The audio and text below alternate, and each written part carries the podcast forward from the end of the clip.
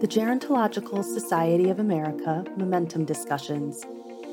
Welcome to the Momentum Discussion podcast series, where researchers, educators, and practitioners stimulate dialogue on trends with great momentum to advance gerontology. Welcome to the podcast of the Gerontological Society of America. I'm your host, Judith Illish, Director of Strategic Alliances at the Society. This is one of three podcasts we're hosting with healthcare leaders on the topic of dementia related psychosis, which is a behavioral and psychological symptom of dementia. The topic is complex and multi layered. So we'll focus this particular discussion on the impact of dementia related psychosis on residents in long term care. Now, I'm delighted to introduce my guest, Chad Worz. Executive Director and Chief Operating Officer for the American Society of Consultant Pharmacists, otherwise known as ASCP. Dr. Worz is a member of GSA's clinical work group on dementia related psychosis, and he also contributed to a new GSA report released on the topic that was published in February 2021. Dr. Worz, welcome. Thanks, Judith. Happy to be here. Before we get into today's topic, could you share with our listeners a little bit about your background and what ASCP does in the healthcare field? Absolutely. ASCP stands for American Society of Consultant Pharmacists. It's an organization that is over 50 years old, and probably at its inception, it was independent community pharmacies that saw an opportunity to provide medications into these developing skilled nursing home environments that were popping up in the late 60s. So they reached out to those facilities and, and wanted to provide medication services and found themselves in an environment that required a lot of innovation.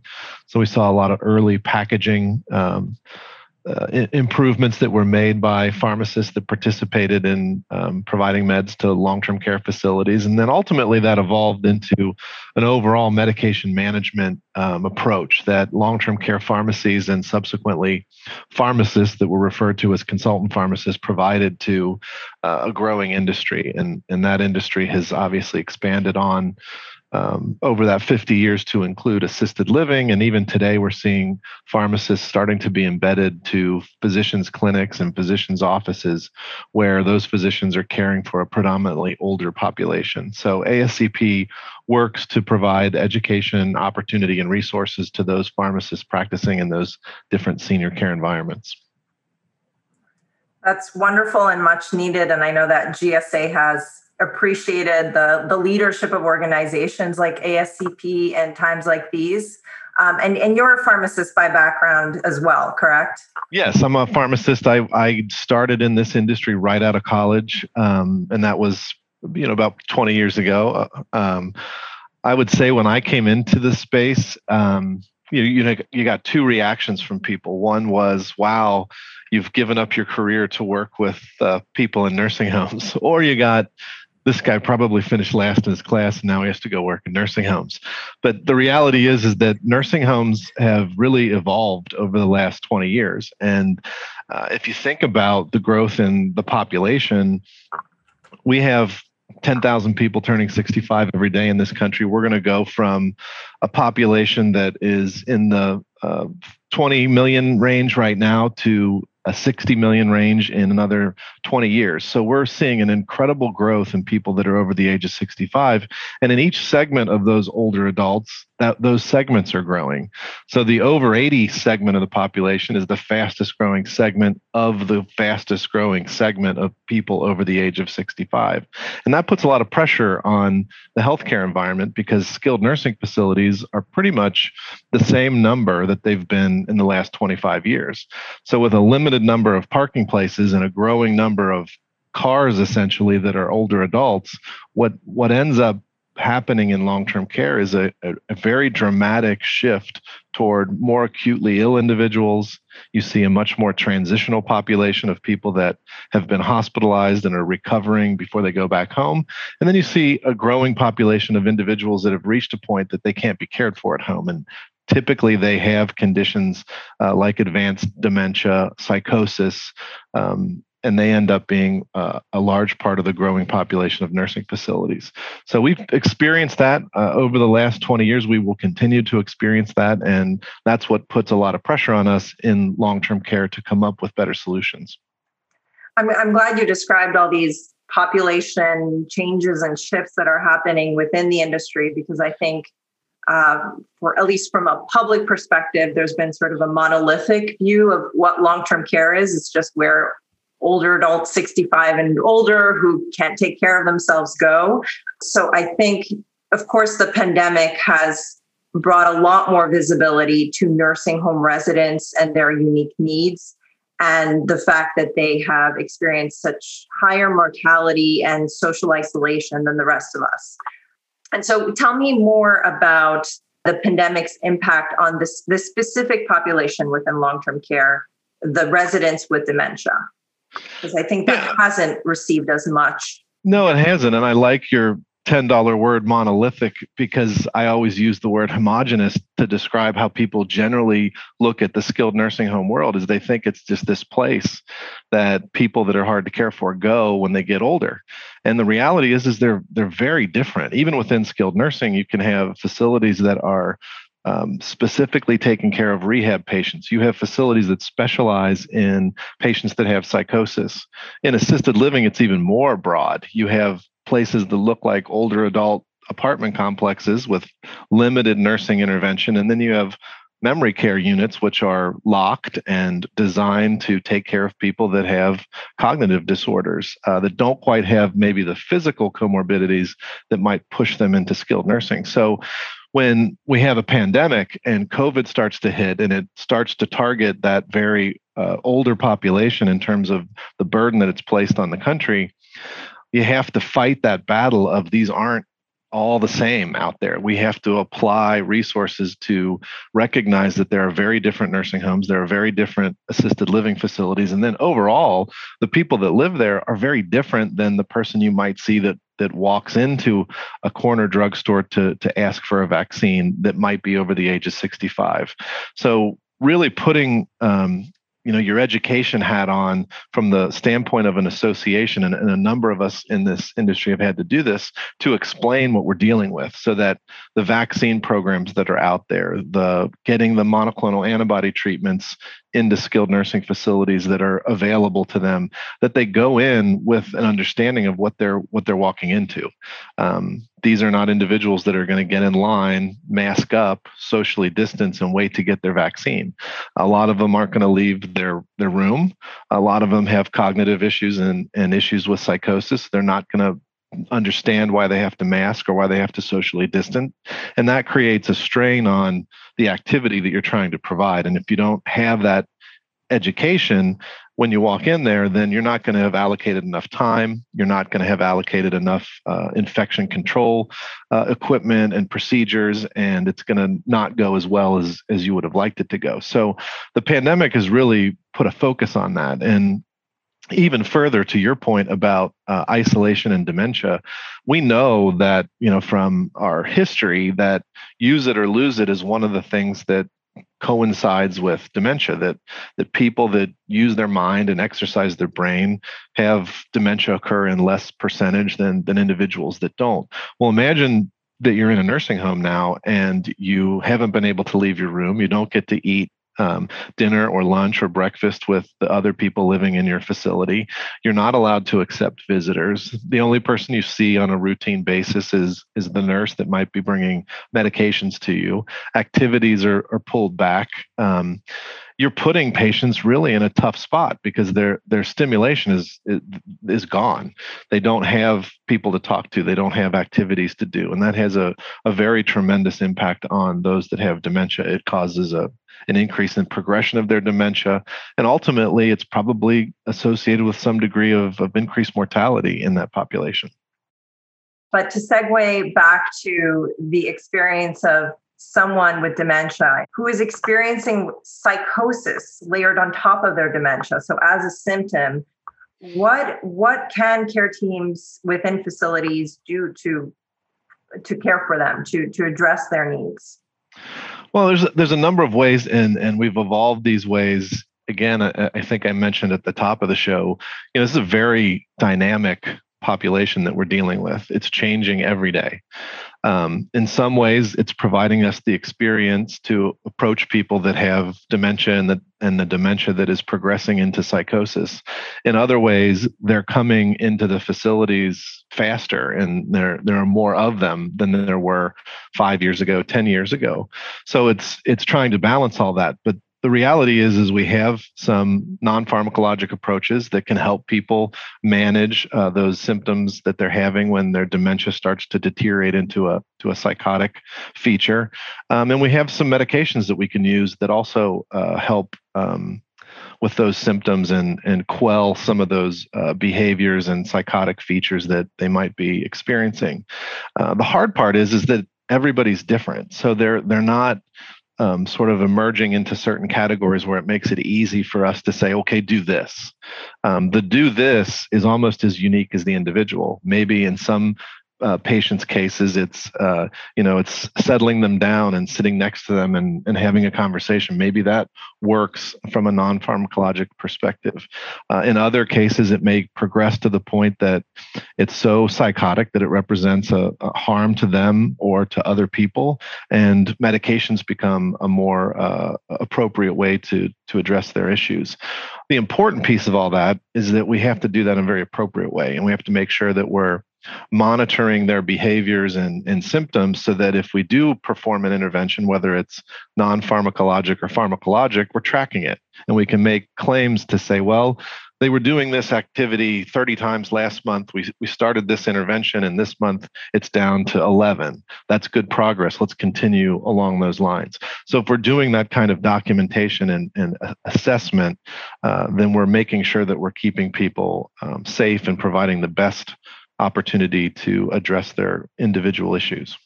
I'm glad you mentioned the non pharmacological approaches, which I think many GSA members are uh, deep into the research in that field, and there is you know strong focus on how to first prioritize these approaches and deliver person-centered care for residents. But it seems like psychosis and dementia, as opposed to other psychiatric conditions, that perhaps sometimes those approaches have their limitations or we just don't have the available evidence. Um, so has has that been i guess in the absence of available approaches or available staff what what does good practice from a medication management perspective look like? Well i think i think you bring up a, a number of great points and it, it all kind of aims itself back at doing a good job evaluating the individual that you have in front of you from a from the perspective of how to treat.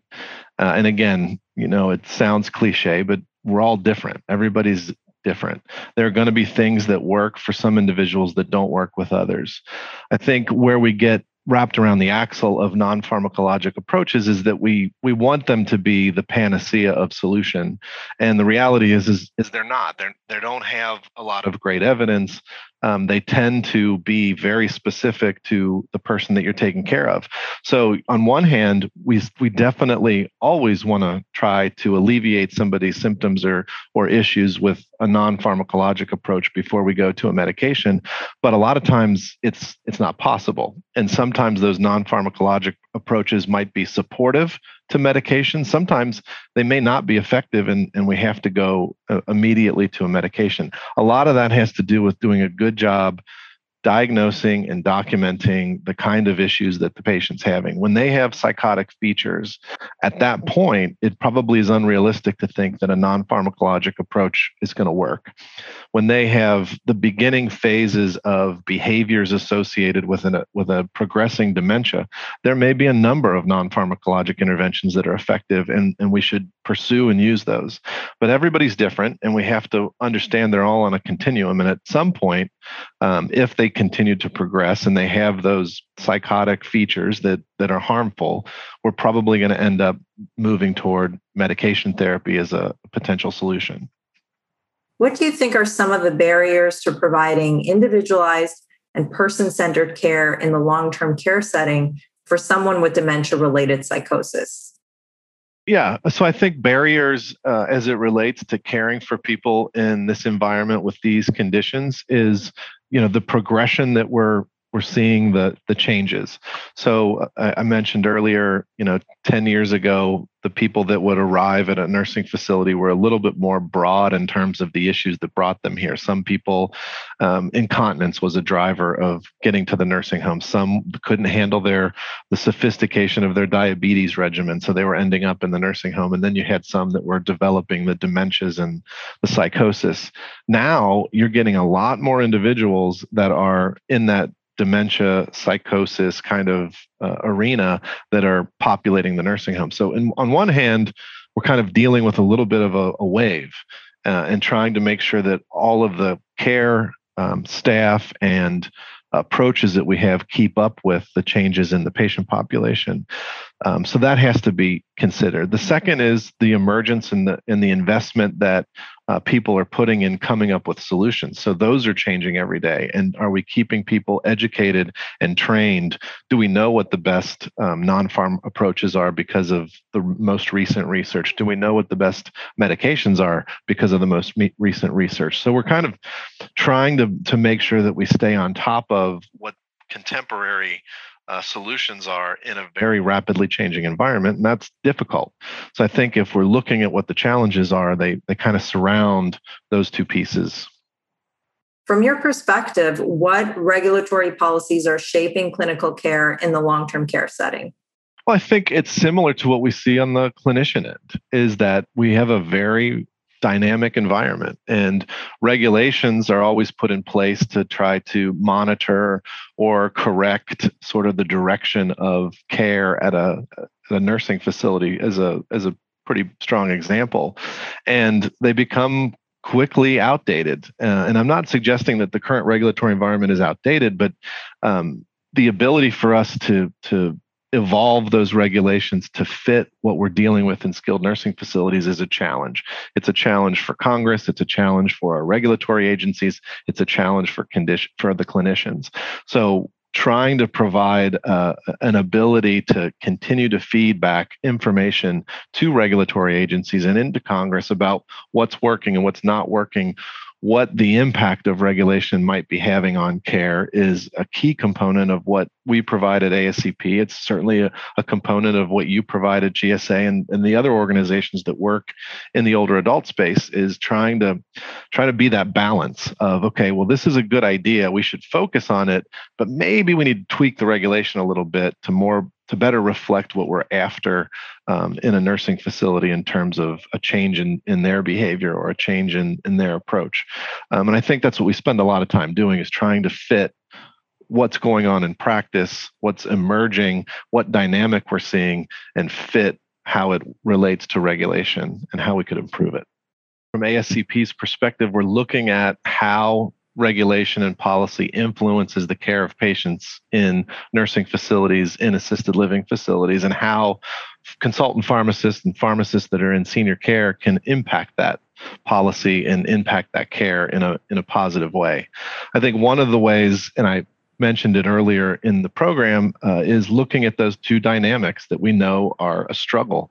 We've got that rapidly um, changing environment of what skilled nursing looks like from a patient population standpoint.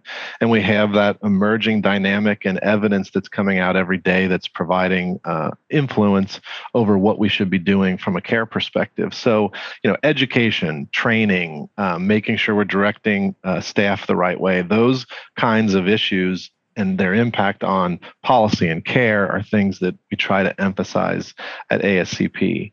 Um, a lot of the the nitty gritty of working in a nursing facility has to do with um, regulations, has to do with metrics. Um, one of the things that's that's always been part of the role of the consultant pharmacist is a gradual dose reduction, which um, it sounds very intuitive, sounds uh, appropriate. That anytime we start a medication, if things are going well, we should automatically move to a lower dose and move to a lower dose until ultimately maybe uh, the patient doesn't need the medication anymore. And that's been a long-standing uh, role of a consultant pharmacist is to identify those GDR opportunities and present them to the prescribing clinicians uh, and the team that's taking care of the individual. Um, and those are those are fine, those are great, but there's some level of um, mandated approach to those that makes it difficult for clinicians in practice because there are conditions that are out there that are chronic and progressive. And ultimately, the dose that you start on might actually increase over time as your um, condition deteriorates. So that makes it difficult to kind of fall into that um, GDR structure that exists. So one of the big policy issues is is how do we uh, work with agencies and work with Congress on, on policy issues that recognize that good, appropriate treatment may mean we acknowledge that a GDR is due, but we don't do it. That we recognize the person, because of their diagnosis, because of their condition, is better off maintaining the dose that they have or even increasing the dose that they have um, to alleviate their symptoms and, and to improve their quality.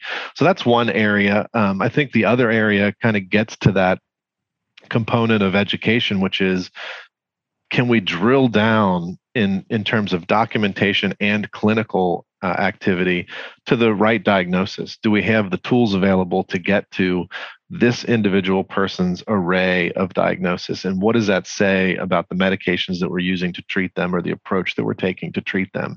And making sure that those uh, systems are in place that allow us to get to that right diagnosis. And that has a lot to do with ICD 9 codes, ICD 10 codes, um, the way we articulate our documentation that is surveyable by um, CMS and some of the agencies so that we do a good job documenting and we therefore uh, address policy issues and care issues uh, within the rules that are out there from a regulatory perspective. So that's how we kind of look at policy is trying to be that buffer between well, what are the regs and what is the um, cadence around the regs that agencies and Congress is having, and how do we make that work in the very practical, on the ground environment that is skilled nursing facilities, and sort of bridge that distance between um, what they need and what maybe uh, we want to measure at a at a federal um, standpoint. That, that's really well put. So, for uh, could could you bring us down one level, like going from back to back to that individual provider who's trying to care for that individual resident and that resident who has dementia related psychosis since that's something both our societies have collaborated on as a topic. Um, what what does um, un, the unintended consequence as, as you seem to be suggesting of a GDR look like on on a case like that so I think for a long time, I think most clinicians would agree with this that we look at dementia as a progressive condition. It, it continues to get worse. I remember um, learning about the medications that we would use to treat people with Alzheimer's dementia, and the analogy that was always given to us was, "Well, this is like this is like Rogaine for men that are losing their hair." In other words, if you start using Rogaine when you still have hair, you'll keep your hair. If you stop using Rogaine at any point, you're going to lose your hair back to when you would have lost it had you never been on the Rogaine. So if you stop taking Rogaine, your hair falls out. Well, Rogaine's not going to bring your hair back if you decide later, wait, Rogaine was a good was a good thing. I'm going to restart it. It doesn't work that way. And a lot of people feel that way about dementia that if you provide some treatments that are working for patients that have dementia, whether they progress to psychosis or not, that ultimately you're you're giving them a parachute that allows their progression to slow down and that they move more slowly over that typical continuum of their of their dementia or their dementia with psychosis. And if you pull the med away because you had to do a gradual dose reduction and things deteriorate, you might not be able to reinstitute that med and get them back to where they were. That's true of dementia. That's true of dementia with psychosis. If we've got them in a position where we're maintaining some level of control, sometimes a GDR can disrupt that and make it more difficult for us to get them back uh, to where they were before. Sometimes it works. And I think that's the difficult piece of this is that clinicians are put in the position of trying to make good decisions. If they're documenting, if they're uh, understanding that patient at a, a deep level of their diagnosis, a deep understanding of the way things have been reactive from a therapy approach to them from the beginning, I think we generally make good decisions.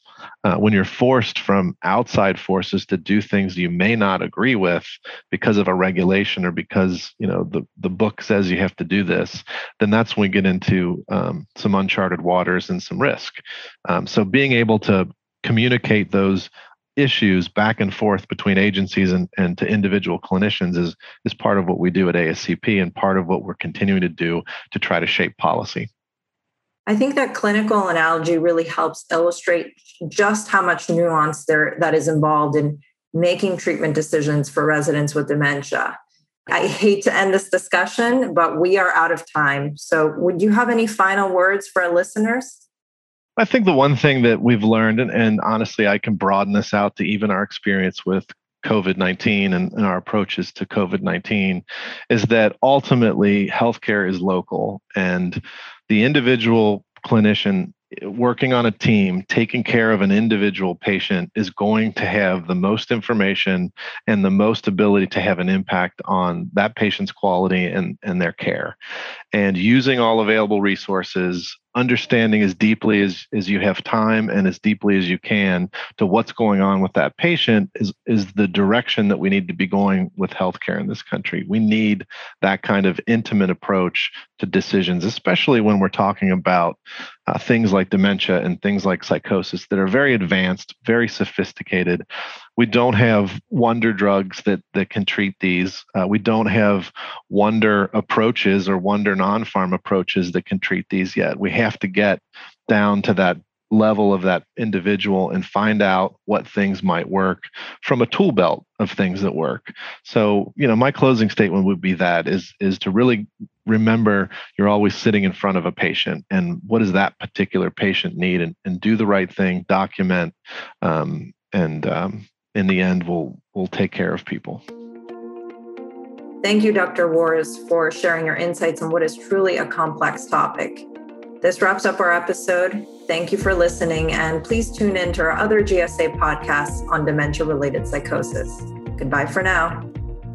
To learn more about the Gerontological Society of America, visit geron.org. The Gerontological Society of America was founded in 1945 to promote the scientific study of aging, cultivate excellence in interdisciplinary aging research, and education to advance innovations in practice and policy. For more information about GSA, visit geron.org.